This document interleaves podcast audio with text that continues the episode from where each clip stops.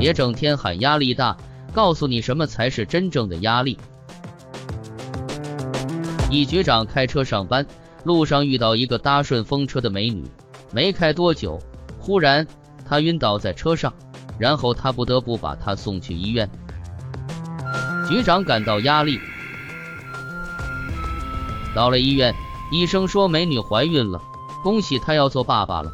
他说孩子不是自己的，可是美女一口咬定说孩子是她的。局长焦虑不安。这时医生建议局长做 DNA 测试，以证明自己的清白。此时无奈的局长不得不配合做了 DNA 测试后，医生说男士是不孕不育症患者，而且是天生的，局长是清白的。局长忧心忡忡，在回家的路上，局长不断的想着自己家里的那两个孩子，不孕不育先天的，那我的两个孩子是谁的？局长心力交瘁。回到家里，老婆开心的迎上前去，说她去医院检查，医生说她又有了。局长觉得生不如死。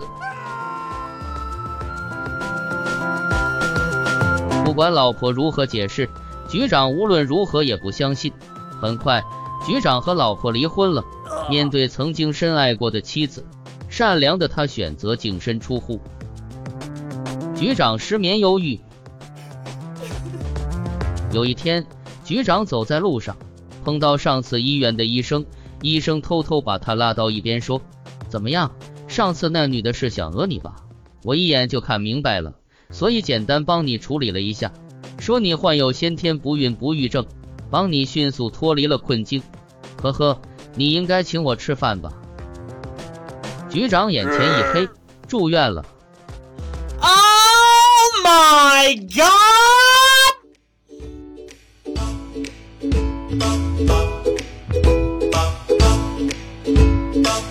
感谢收听，再见。